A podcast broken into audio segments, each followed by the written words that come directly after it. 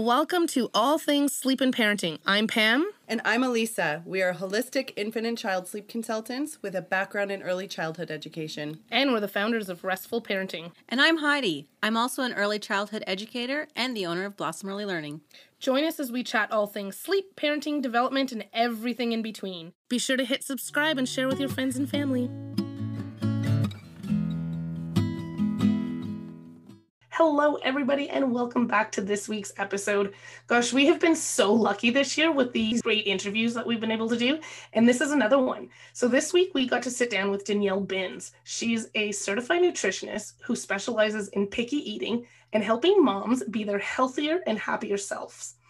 She's incredibly passionate about providing the best natural and holistic solutions for other moms and babies, and she's a mom of three. You also get to learn about what brought her down this path all on the podcast. We were able to ask some questions and she answered some of the questions that we got from the group as well. Pam and I walked away from this episode just feeling so great about all the information she shared. So have a listen and let us know what you think. Subscribe to our podcast for more of these episodes. Hello and welcome, everybody. Welcome back to this week's episode of All Things Sleep and Parenting podcast. And this week I have with me, as always, Elisa. Hi. And a super special guest, Danielle Binns. Hello. Hello. Thank you so much for joining us. So you guys, Danielle is, oh my gosh, she is amazing. She knows everything about everything that comes with children and picky eating. I was fortunate enough to actually attend one of Danielle's, I guess it was like a conference. Workshop? Yeah, it was a conference. Yeah, conference is a good idea. Good word. And I got to spend 3 days with her, just like taking in all of her super awesome knowledge and drowning you in our fire hose of information. No, I loved it. It was so much fun. It was a really great and full of information, packed full of information. It was incredible. So what we are sitting down today to talk about with Danielle Binns is picky eating, the start of picky eating. She's going to share some tips. She's got some great resources. But before we jump in, Danielle, I'd love if you could tell us a little bit about yourself. What led you to where you are today and the work that you're doing? You have a great story. I'm excited to hear it again. Thanks for that intro, Pam. By the way, you were one of my favorite students. Wink, wink. So how did it, it's interesting. So I've always loved nutrition. I'm a foodie. I blame it on my Italian heritage. And so it started with my husband kind of giving me the nudge to go to nutrition school. And I thought I was going to go for just general health, PCOS at the time, actually, because I had overcome that, and fertility because I couldn't get pregnant because of PCOS. And then I got pregnant and had issues with my daughter during school with feeding, and she was failure to thrive, had a heart defect, had to have surgery at 4 months of age, was supposed to get a feeding tube, had diagnosed with a genetic condition, which is essentially a form of primordial dwarfism. So it was just like bang, bang, bang. And it was literally the worst, hardest year of my life. And I hate saying that, as a new mom, we should relish it. It's all about cuddles and coos. And it was definitely not for me. So I had to put my nutrition schooling on the side while I was also working for Microsoft full time. And at that point, I felt really lost because there was nobody really that supported. I was like, I just want to talk to a parent who gets this and knows what I'm going through. And all of my friends were so wonderful, but they all had kids who ate. And so I really felt alone in it. And I actually remember going to, we started going to a conference in Chicago for my daughter's condition. They're for kids who just don't eat well and kids who struggle with growth. And I remember standing at the back of the room crying, saying like, why won't some kids eat? Like, why is my daughter having a blueberry and saying she's full? And why is she below the 0th percentile and lethargic and all the things, right? And so, and they're like, we can't tell you, we don't know. And so I just, again, even at a medical conference, I couldn't get answers. And so then I started studying just children, how children eat. And I started getting certifications and things like the SOS approach to feeding, started studying the Ellyn Satter method, just talking to a various number of experts in the field of children's health and eating. And what I learned is that what you know, we focus so much on the what. So what do we figure? I need to get my kids to eat more protein. I need them to be eating broccoli, but we don't talk about the how. And I would argue that that's actually more critical than the what, because we all know our kids need to be eating vegetables, but you can put all the broccoli and the rainbow of foods in front of them. If they're not going to eat it, then you're no further ahead. So then I started to apply kind of my own version of the various things that I had learned through my research and started to apply them with my daughter. Very uncertain and reluctant, because she was set up to get a feeding tube. They said, you know what, if things continue like this, she will have to get a G tube.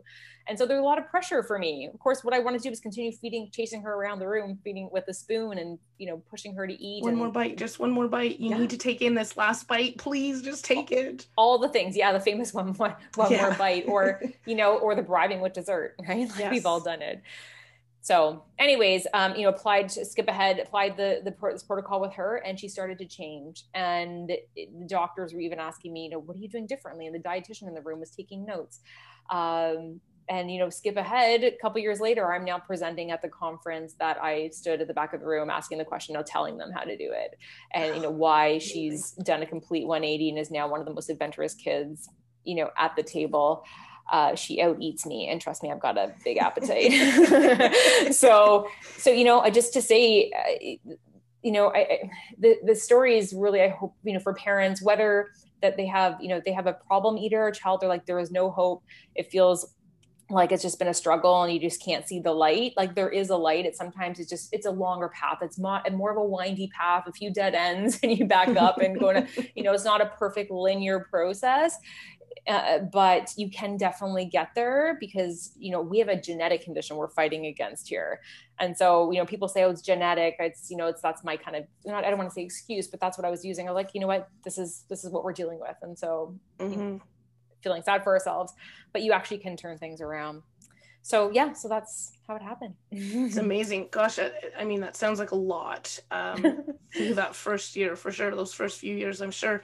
And one of the things, Danielle, that I loved about and why I went to your conference was because I liked your multi-step approach. It wasn't a, here's the food, sit down, eat. That's all there is to it. It is taking steps. And that's one thing that Elisa and I do with all things that we're working with, whether it's sleep or fears or anything. It's we're taking those steps. We're helping the children become confident with each step that we're taking. And that's what I loved about your approach when it came to picky eating and just helping our little ones like yours gain weight and become more adventurous with their food. So we're talking about picky eating. Can you break down, what is a picky eater? What's the definition of a picky eater? Because, you know, I've had children who will, you know, sometimes I don't want this and sometimes I don't want this, but I wouldn't really classify that as picky eaters, right? Right. Yeah, for sure. You know, it's a great question. And when, you know, people take my course, it's called the Picky Eater Protocol. It's one of the first things we do, because you kind of need to understand, like, what is driving the picky eating behavior. And there's every, I use that term loosely, but child goes through a phase of developmental picky eating, typically around the ages, it varies, but like 12 months, 18 months to I've seen up to 3 years where it starts. And part of that is really driven by control, right? As you guys see in parenting, right? Like control, those teenagers, right? They just want, food is one of the only things they can control. And so that's where you see the power struggle develop. But then there's also kids who, and by the way, that phase typically kind of starts to wane over time if parents are using the right strategies. But what happens is parents freak out. Their kids are no longer eating. Like for me, I saw that with, you know, my second and third daughter, it's, oh, they're no longer eating the sweet potatoes. I'd stop serving it because it feels like it's wasted food, or she's not liking broccoli all of a sudden. What happens? So then you just stop making it as much. You're like, wait a second. I'm like, you know, she's got me in my own little web here. I know what to do. And so it really, our approach, parents' approach, when those picky eating behaviors start to surface, knowing what to do so that it doesn't snowball, because the research shows that 1 in 4 children do continue to be picky into their adult years. That's a big number, right? That's like, yeah. And so it's, and currently about 46 they're saying the number is growing, 46+% of children exhibit picky eating behavior. So if enough parents are scared and responding in the inappropriate way, that behavior continues. And so it then becomes a general preference at that time, becomes a habit and becomes a prolonged behavior. So to answer your question now, is that picky eating has a couple different definitions. So your picky eater would have, let's say like less than 30 foods. They would kind of be, they have a preference for certain food categories, right? Okay. They will drop foods and then start to eat them again, right? So like it's called a food jag, where they get sick of the food and like, I don't want broccoli anymore, I don't want yogurt or whatever it is, and then it comes back. Whereas like the problem eater, they have less than 20 foods. They tend to eat by themselves. There's a lot of anxiety around food. There's a lot of like tears at the table. And you just sense that like something is off, right? There's a difference between my current teenager right now who decides, she'd like something one day and then not the other, and having a meltdown. That's different from a problem feeder who is melting down because they legitimately cannot handle the food in front of them for one reason or another. It might be sensory, it might be oral motor. They tend to write off entire categories of food, like no protein whatsoever, right? Or like no meat protein or no vegetables. I was working with a client this morning. The child has no fruit and no vegetables at all on the list, right? What other things would I say? There's likely like a medical issue that's underlying. Okay. So there is that, as you can see, that range, like the number of food starts to drop as it gets more severe. But I love for parents to like write down how many foods their kids eat. And that kind of gives them that initial kind of sense of relief, usually, because they know, okay, my child at least has more than 20 or 30 foods. So I know we're not in that space. Yeah. So that's my next kind of question is when I like that, write it down, because that's one of the biggest things that we always say, write it down and track it, because our internal dialogue can get away from us sometimes. And we're like, oh my gosh, they're not eating. We haven't eaten in like 6 days. But then when you like sit down and write, you're like, okay, well, you had 6 crackers here and you had a yogurt tube and you had 4 blueberries here and you had, right. So you're starting to kind of write that down and you're starting to see and take into account what is actually going into their body. So that is really, I really like that. That's a great tip. But that 20 to 30 foods. So is that when families, like if they take that note and then they're like, okay, we're in that like 25, just at that 30 range or 32 range, is that when they should start to like, okay, what kind of strategies could I be doing differently? And then if they are under that 20 foods, is that where we're like, okay, on with you right away? Like what's that? Yeah. Like, where do we kind of divide our concerns? Yeah. It's interesting, right? Because it's not just about the number of foods, because first of all, it could be miscalculated, right? Yeah, that's true. Depending on how they're counting foods. But then also for me, it's more about like, where are the parents at in terms of concern or even their medical professionals? Like what are they saying? A combination of both. So if a parent is concerned, that's when you kind of need to start reaching out for help, because it does like mental health. Like we don't need another thing influencing our mental health right now. Yes. And so that is one of the first things I do with families is we figure out, is this actually a problem? And if it is, here's what we do. And if it's not, here's what we do. Because ultimately for the parent who has just a developmental picky eater, but is really stressed about it, they need just as much help and support and guidance as a parent of a problem eater, but doesn't see it as much of a, an issue. Because ultimately, to be honest, and I'm sure you guys would say the same thing is from, in terms of the work you do, it's so much more powerful for a parent to have a plan, whether it's with sleep in advance, right? We all are so reactive to an issue, but imagine if we had the strategies in advance, right? So when I had my second and third child, eating was a breeze. Mind you, I didn't have medical issues to deal with, but I still dealt with all the things, even sleep. Right? You know what to do in advance because you've done it once, even though you are sleep deprived and you kind of forget it and need a refresher. But having the plan beforehand, it really does set you up for success. So, to answer your question, Pam, it really is, it depends on whether the parent feels like they can benefit from having a step-by-step approach to get to a point where, we all want our kids to be eating more, whatever it is, protein or vegetables, whatnot now. But what I'm actually more concerned about, what I kind of secretly do as I'm working with families, is make sure that I'm giving them the strategies the child is going to grow up to have a healthy and positive relationship with food. So there's this increasing, what's the word I'm looking for? You're seeing more eating issues, eating disorders with kids, like obesity, and it's not even just obesity, also eating disorders the other direction, right? So we just want to get away from that. And what we do and what we say right now, it does influence how kids eat later in life. So yeah. And I love how you said that, because it really, having that support as a parent, whether your child is really, really struggling with food or perhaps not struggling that much, but you just want to have that plan and then someone to support you along the way. Yeah. Yeah. Right. Listen, it we don't get enough support as a parent right now. So any little bit that we can get. And if in any area that we're feeling overwhelmed with. Yeah, definitely. It's so amazing to see so many like people that are supporting parents in different capacities, because it really does. It's one less thing they have to worry about, right? Whereas we're trying to solve it ourselves. It's all consuming, and you can't be rational, but you can't be neutral. You're the parent and you care, right? And so second guessing is real. Oh yeah. Yeah. Second, third guessing. And then, what I actually just wrote a blog post on this about consistency, because parents will try a strategy for a bit. Oh, it's not working after a week. I'm going to try this one. I'm going to flip flop. And then the child gets confused. The parents like losing it because they can't remember where they were, what they've tried. And then it just helps to have that vision of where you're going forward and have somebody that's neutral and has been through this both personally and professionally lots and lots of thousands of times to know how to guide you. It's just that added layer of like comfort for families.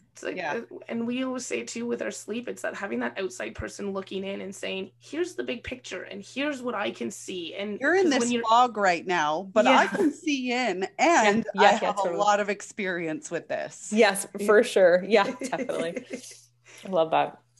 So when it comes to picky eating, are there one or two tips that you can offer for our families that they can implement almost right away that can help see a little bit of a difference with their children's struggles? Yeah, gosh, there are so many. And it's, I was like, do I pick a different one? Because I feel like but ultimately it's like one of the biggest things you can do to start.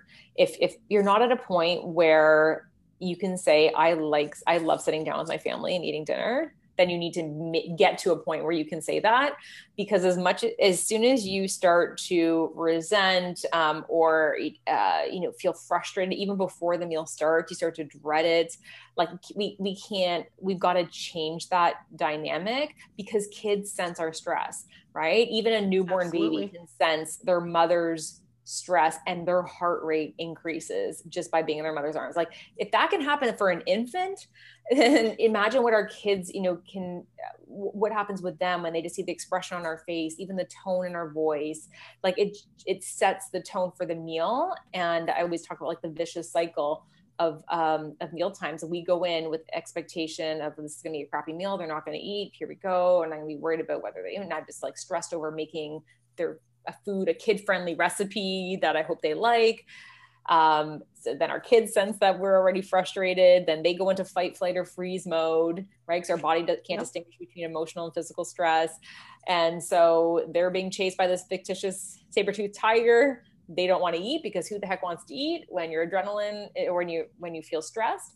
And then they don't eat, and the mom and dad are more stressed, right? So just like, this is the cycle that keeps going. We need to break that cycle and start with creating a positive environment in whichever way that looks for you. For some people, it's like having a candlelight dinner or like it can be so simple. It can even just be changing your tone. And a lot of times it's about how we're approaching the, what we're saying at the table, right? We talked at the beginning about, it's not about the what, it's about the how. So just think about put yourself in your child's shoes. Like, would I be happy sitting here right now? what I, you know, and even parents struggle, they can't get their child to the table. If you can't get your child to come sit at the table, then how in the heck are they going to learn to like new foods? Because they're not even seeing them, right? Mm-hmm. So that's why the enjoyment aspect and the positive vibe at the table is so crucial. So that's definitely a big one. Such a huge difference. That's one of the things that we talk about often too, is like that pressure as well, and that internal dialogue. I for me, that for our parents is a big one, because we have control of our internal dialogue, and as moms, we will spiral if we allow it, right? So, oh, this is going to be another meal, and this is just going to be awful, and I'm not going to be able to do this, and they're going to start crying, and everybody's going to be miserable. Like, and that's right. So that's that internal dialogue. So like Danielle said, taking that and trying to spin that, trying to change that. Okay, we're going to do something fun and exciting, and we're going to get the kids on board. Like, really trying to change that internal dialogue so that you're coming into that mealtime light and happy and airy, yeah, versus dreading it and miserable and overwhelmed and already on the brink of tears, because then that's just going to guarantee everyone's in tears by the end of the meal. Oh, yeah. Yeah. And you think about it, we don't just eat once a day, right? Like, we're eating or once a week. It's like multiple times a week and sometimes multiple times a day, right? It's mm-hmm. just like, come out of one meal, you're stressed because they didn't, you know, they're eating the same breakfast over and over again. Now you got to serve lunch, and they're probably not going to eat it. Or what do you make? Is it mac and cheese again? Now I'm worried about their nutrition. And it's just like all day, just this gray mm-hmm. cloud that hangs over parents. Oh, that, yeah. We can talk ourselves into so much. Mm-hmm. Yeah. Right. Really can. Yeah. We're amazing that way. The gift of motherhood. Yeah. So we did get a couple of questions in the group. Elisa's going to summarize them. If that's okay with you. Yeah, of course. Okay. Let's do it.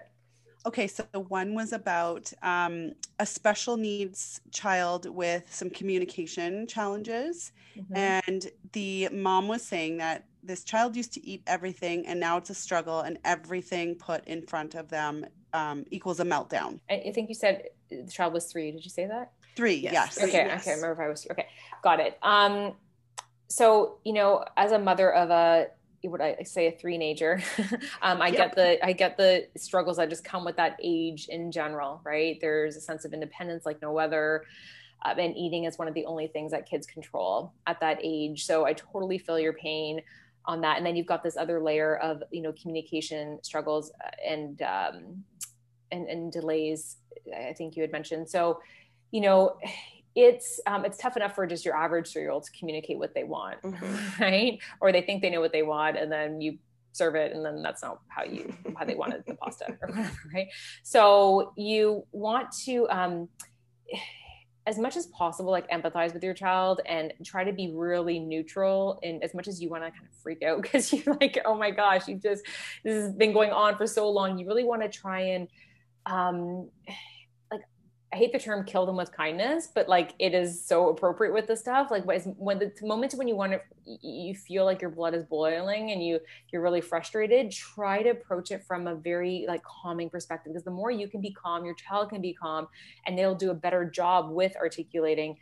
But ultimately where it really comes down to is eating is a highly sensory experience. It's one of the only things we do that requires all the sensory systems. And so you almost think about the sensory system as a muscle. And so if you wanted to make your bicep stronger, you would do more bicep curls. Well, if you want your child's sensory system to be more adapt to accepting different foods, then we need to give them the opportunity to experience foods in a more playful way. And when I say playful, I don't mean throwing spaghetti on the wall. It's like, you don't mean a food fight. No, as much as that would be fun. I don't want to clean up after it. It's fun for everybody in the moment, but yeah. Yeah, no, exactly. Thanks. So I really encourage in my work, you know, giving kids the opportunity to explore food, using their senses. And parents sometimes have a really hard time understanding like what that looks like. And so one night, I remember it was like 11 p.m. I don't recommend staying up that late and working, FYI. One reason or another, I couldn't sleep. And so I just started using sticky notes, trying to think, okay, how do I take the control out of the parent's hands and put it in the child's hands? So I actually ended up creating this mealtime tool, food exploration tool, a couple of years ago. And I just said, you know what, I'm just going to put this out there and just see what people think, just to get some feedback. I sold, you know, about 100 at first. And then just the feedback was so amazing. The transformations that parents were experiencing just from a piece of paper. Well, I'm totally not giving it credit. Yeah, no, it wasn't just a piece of paper. It is more than a piece of paper. Okay. Lisa and I actually signed up for it. And this is what actually, that was my first introduction to you, was this placemat. Okay. I'd seen it go around. And again, I loved your approach. So I was like, this is genius. So we got on the, I think you had like a wait list before it was going to be printed or something. So we had done that actually, because that's how excited I was about that. I just thought it was such a smart way of getting to them. And exactly like you said, taking the control out of mom and dad's hands. This is the same thing we talk about with toilet training as well, right? Set a timer to remind them so that it's not coming from you. Doesn't matter that it's just that external, which is exactly like that placemat. Yeah, for sure. Well, thank you guys for validating that it's not just a piece of, it started out as a piece of paper. Now it's actually, I've just launched something called the Curious Cookie Placement. I know, like, I guess you could take a screenshot of this. But, could, yeah. Yeah, so I'll let you guys do that. But so for those of you who can't see, but there's, it's a laminated, it's basically a placemat that allows kids, it takes them on a food journey, and where they go to Appearance Town and Textureville and Smell Town and so on, that is encouraging them to look at foods differently through a different lens, right? If they look at food as though it's a toy, then it becomes less scary, right? And one thing we haven't talked about yet is something called food neophobia, which for, you know, the 3-year-olds you're talking about here would likely be going through maybe an element of that. It usually starts a little bit younger, like 18 months, 3 years. It's a fear of food that is basically a way to prevent us from poisoning ourselves. So it's actually protective, but it actually goes on for too long and becomes incredibly frustrating. So what the mat does is actually allows kids to explore foods and their sensory properties in a really fun way that they feel they control, because they get to go along and check the boxes. Is this sweet or salty? Is this, you know, smooth or rough? And also they're learning at the same time. So it's great for a 3-year-old who's just developing that vocabulary. And so by the end, they feel the sense of accomplishment, because, you know, for any child, giving them an opportunity to feel successful at the table is so key. If they feel like success only equals eating, or eating only equals success, then they will have a harder time coming to the table. And for this 3-year-old, will feel very frustrated, because they feel like mom and dad will only be happy if I eat this food.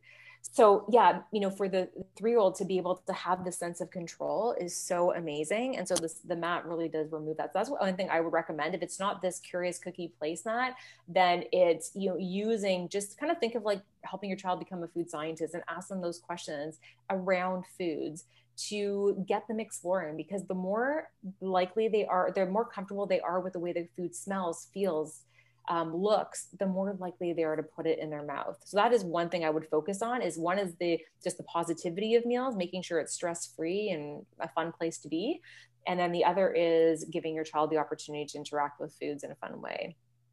And recognizing as well that those little pieces of the puzzle, like touching it and feeling it and becoming comfortable, is a part of the process, and that's going to help them feel more comfortable around the food. And feel confident coming to the table to eat. And that's our biggest thing, is we want to build our children's confidence in what they can do.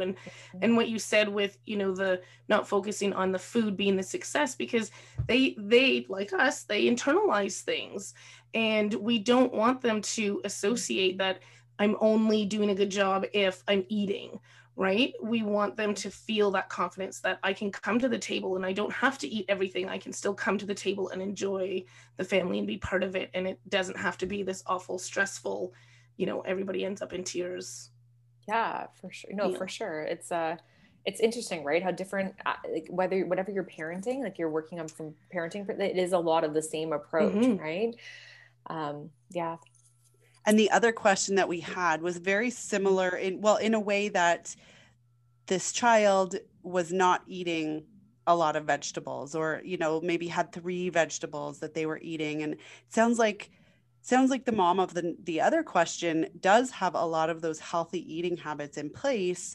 But it's just, she can't get past this not eating more than 3 vegetables. But I think that placemat would be a really, really good next step for that parent as well. Yeah, for sure. You know, it is such a great way of starting this process without a huge investment, right? Mm-hmm. Because ultimately, of course, I would love to support people one-on-one as much as possible, because that personalization and customization is planning for parents, giving them a kind of a step-by-step plan that works for them, because it's not cookie cutter. Just like, you know, mm-hmm. there's no diet that's perfect for everybody. There's also no picky eater protocol that's perfect for everybody. There are some adjustments. Yeah, right. It's depending on the child's behavior, their age, or so many other factors, like whether there are medical issues and not. But the placemat is a great, like, low cost way of just of getting your child in looking at food from a different lens, and then you not having to do all the work, right? Mm-hmm. Because usually it's like the parent's like, oh my God, I just can't do all this. I can't think about like new recipes I want to make. And then once they don't eat it, and then I'm trying this, and then we're playing this game. And like, it's just, a parent feels like they've got so much on their mind, but the placemat just does it for you. So, puts the control in the hands of the child. So then you can just step away for that 5-10 minutes and sometimes longer, because they have way too much fun with it. And that's when, you know, it's really working, is when parents kids start to run to the counter and be like, I want to do the food game, right? That's when you know that you're doing something right there. So love it. Yeah, but you know, with the vegetables thing, the thing to note about vegetables is that they are there are some studies done with children, and they were able to dictate based on their genome or genetic makeup whether they would be turned off or enjoy vegetables like broccoli because of the bitter compound. So in some ways it can be genetic, but I also want you to know, again, going back to, you know, my personal story, genetics does not dictate, you know, where you're going to be. So even though a child may have a stronger sense of taste or maybe resistance to those bitter foods, that can change over time, but we need to be able doing the work now to help that change faster, and also give them those experiences so that, like, for example, I don't know about you guys, but I never liked, you know, wine. Like when I first tried it, I remember my grandparents drinking wine. I was like, this is disgusting. Right. But you know, I was given wine as a child, just as like a sip here and there. I also have Italian background. You love Italian. And yeah, like, I love it now. For sure. Right. And even coffee. Now, I'm not a coffee drinker. I actually like coffee. I've just never drank it. I think because I'm so high energy, I'd be bouncing off the walls.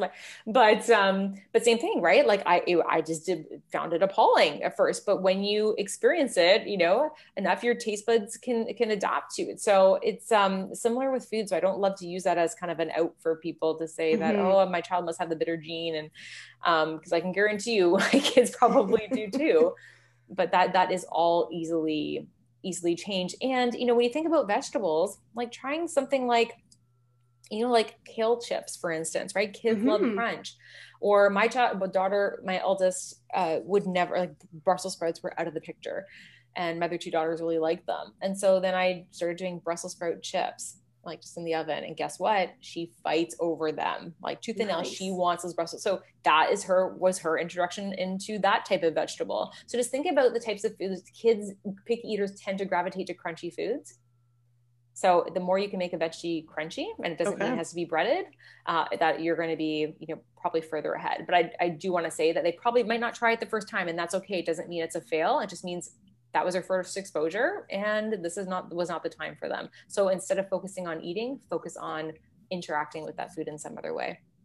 I love it. Yeah, the try again. Like, you can't just, I've given them carrots once and they don't seem to like it, so do I just stop offering them? Like, we're continuing to offer it. We want them to be exposed to it.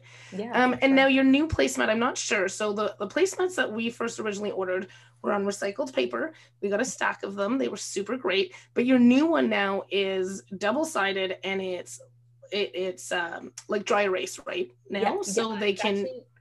dry erase crayons or dry erase markers. So it's easily like wipeable. And the thing I did with it was, because of the different ages, I wanted to give kids variety. So the front side is your food exploration mat, like the journey that I talked about, that takes them through the different towns. And then the back side is a is more about understanding balanced meals, which is great for older kids, so they can color in, okay, these are the foods I'm having from the starches, here's the foods I'm having from the fats, oh boy, I don't have anything from the fiber column, right? So it becomes a game for them, and then it's about I'm learning to like foods, right? So it's not like I'm eating right now. And then for the younger kids, they can just color them in, so it works for all age groups. Yeah, and this isn't, you don't have to wait until you have a picky eater. Like, you can start this at 18 months, 2 years old. I think I want to order some for myself. Yeah. Go for it. Yeah, I know. I always get the question from parents, does this work on my husband? Yeah. I have a cousin who will only eat ketchup. So let's try. So we love the placemats. We've declared that. But what other resources? I know you have, you mentioned your picky eating protocol or picky eater protocol. What other programs and resources do you have for families?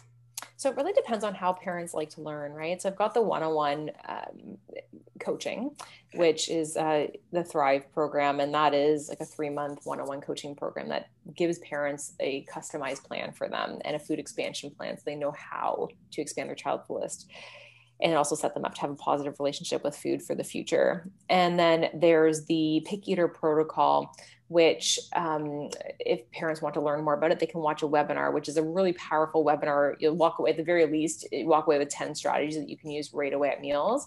And that's at daniellebinns.com/webinar. I run that fairly frequently, so you can take a look at that. And then there's a different one that I do as well throughout the year, a couple times a year. So that's the course. That's a 6-week program for parents with picky eaters. That it's great because it's step-by-step videos that if parents prefer to learn that way, like a do-it-yourself model. And then there's a club that I have called the Raising Adventurous Eaters Club. And then that is, it's perfect for as an extension after the Picky Eater Protocol, but some parents kind of have done, some of the like division of responsibility, or have done some of the strategies and for a number of years, various strategies, and they feel like all they need is food expansion plan. So in the Raising Adventurous Eaters Club, we look at a different food every month and strategies for how to present that to your child in a really compelling, engaging way, with recipes to try and so on. So that's a lot going on over here. And I'm going to link everything into the description of this as well. So if you are listening and you want to connect with Danielle, we will have everything and all of those links in the description. Amazing. Yeah, that's great. Thank you guys. Very last question. How can we connect with you? How can our families follow you? Are you on Instagram, Facebook? Where are you hanging out most of the time? Oh my goodness. Everywhere, which is why I'm currently hiring. So on Instagram, Danielle Binns Nutrition. You can follow me there. There's always, either a recipe or some type of like quick picky eating tip that you can walk away with. There's my blog, daniellebinns.com /blog. You'll see that there, as well as once you get on my list every week, I'm sending out, a strategy that I want you to try, whether it's a mindset shift, whether it's a food recipe, it's people tend to love those weekly nudges. I get your newsletter, and I do. It's probably one of the only newsletters that I read fairly regularly, because you always have great little tips, and especially around the holidays and stuff too, because I always appreciate your tips. So you have great newsletter. Glad. Oh, Pam, I feel like you're my biggest fan. I really am. I'm yours too. So then what, there's so many free resources. And then I have a Facebook group, so Family Nutrition Forum, which is just your place. If you have any questions, you want to pop in there and get some support. And I'm just starting to build up my Pinterest a little bit more, so people have a more visual way of connecting with me. Amazing. Thank you so much, Danielle, for joining us. We so appreciate you taking the time out of your day, especially with 3 little ones at home, taking that time to square away into a little quiet corner and chat with us. We appreciate having you. Oh, thank you. It's so nice to see you guys and be able to arm your followers with some strategies. So thank you for having me. We're excited, and I'm sure they appreciate it. Thank you. Guys. Thanks for joining us on today's episode. We so appreciate that you've taken that time to come and hang out with us and listen to what we have to say. If you are struggling with sleep or parenting, please know that we have loads of free information on the website as well as on the YouTube channel. But if after you've read through everything and you've watched those videos, if you're still struggling, know that you're not alone and that we would love to help. So be sure to check out the website, www.restfulparenting.com. You'll find the link to book your free 15-minute call right there. And if you have any comments or anything you'd like to share with us, please leave them below in the comments. We'd love to hear from you. Thanks.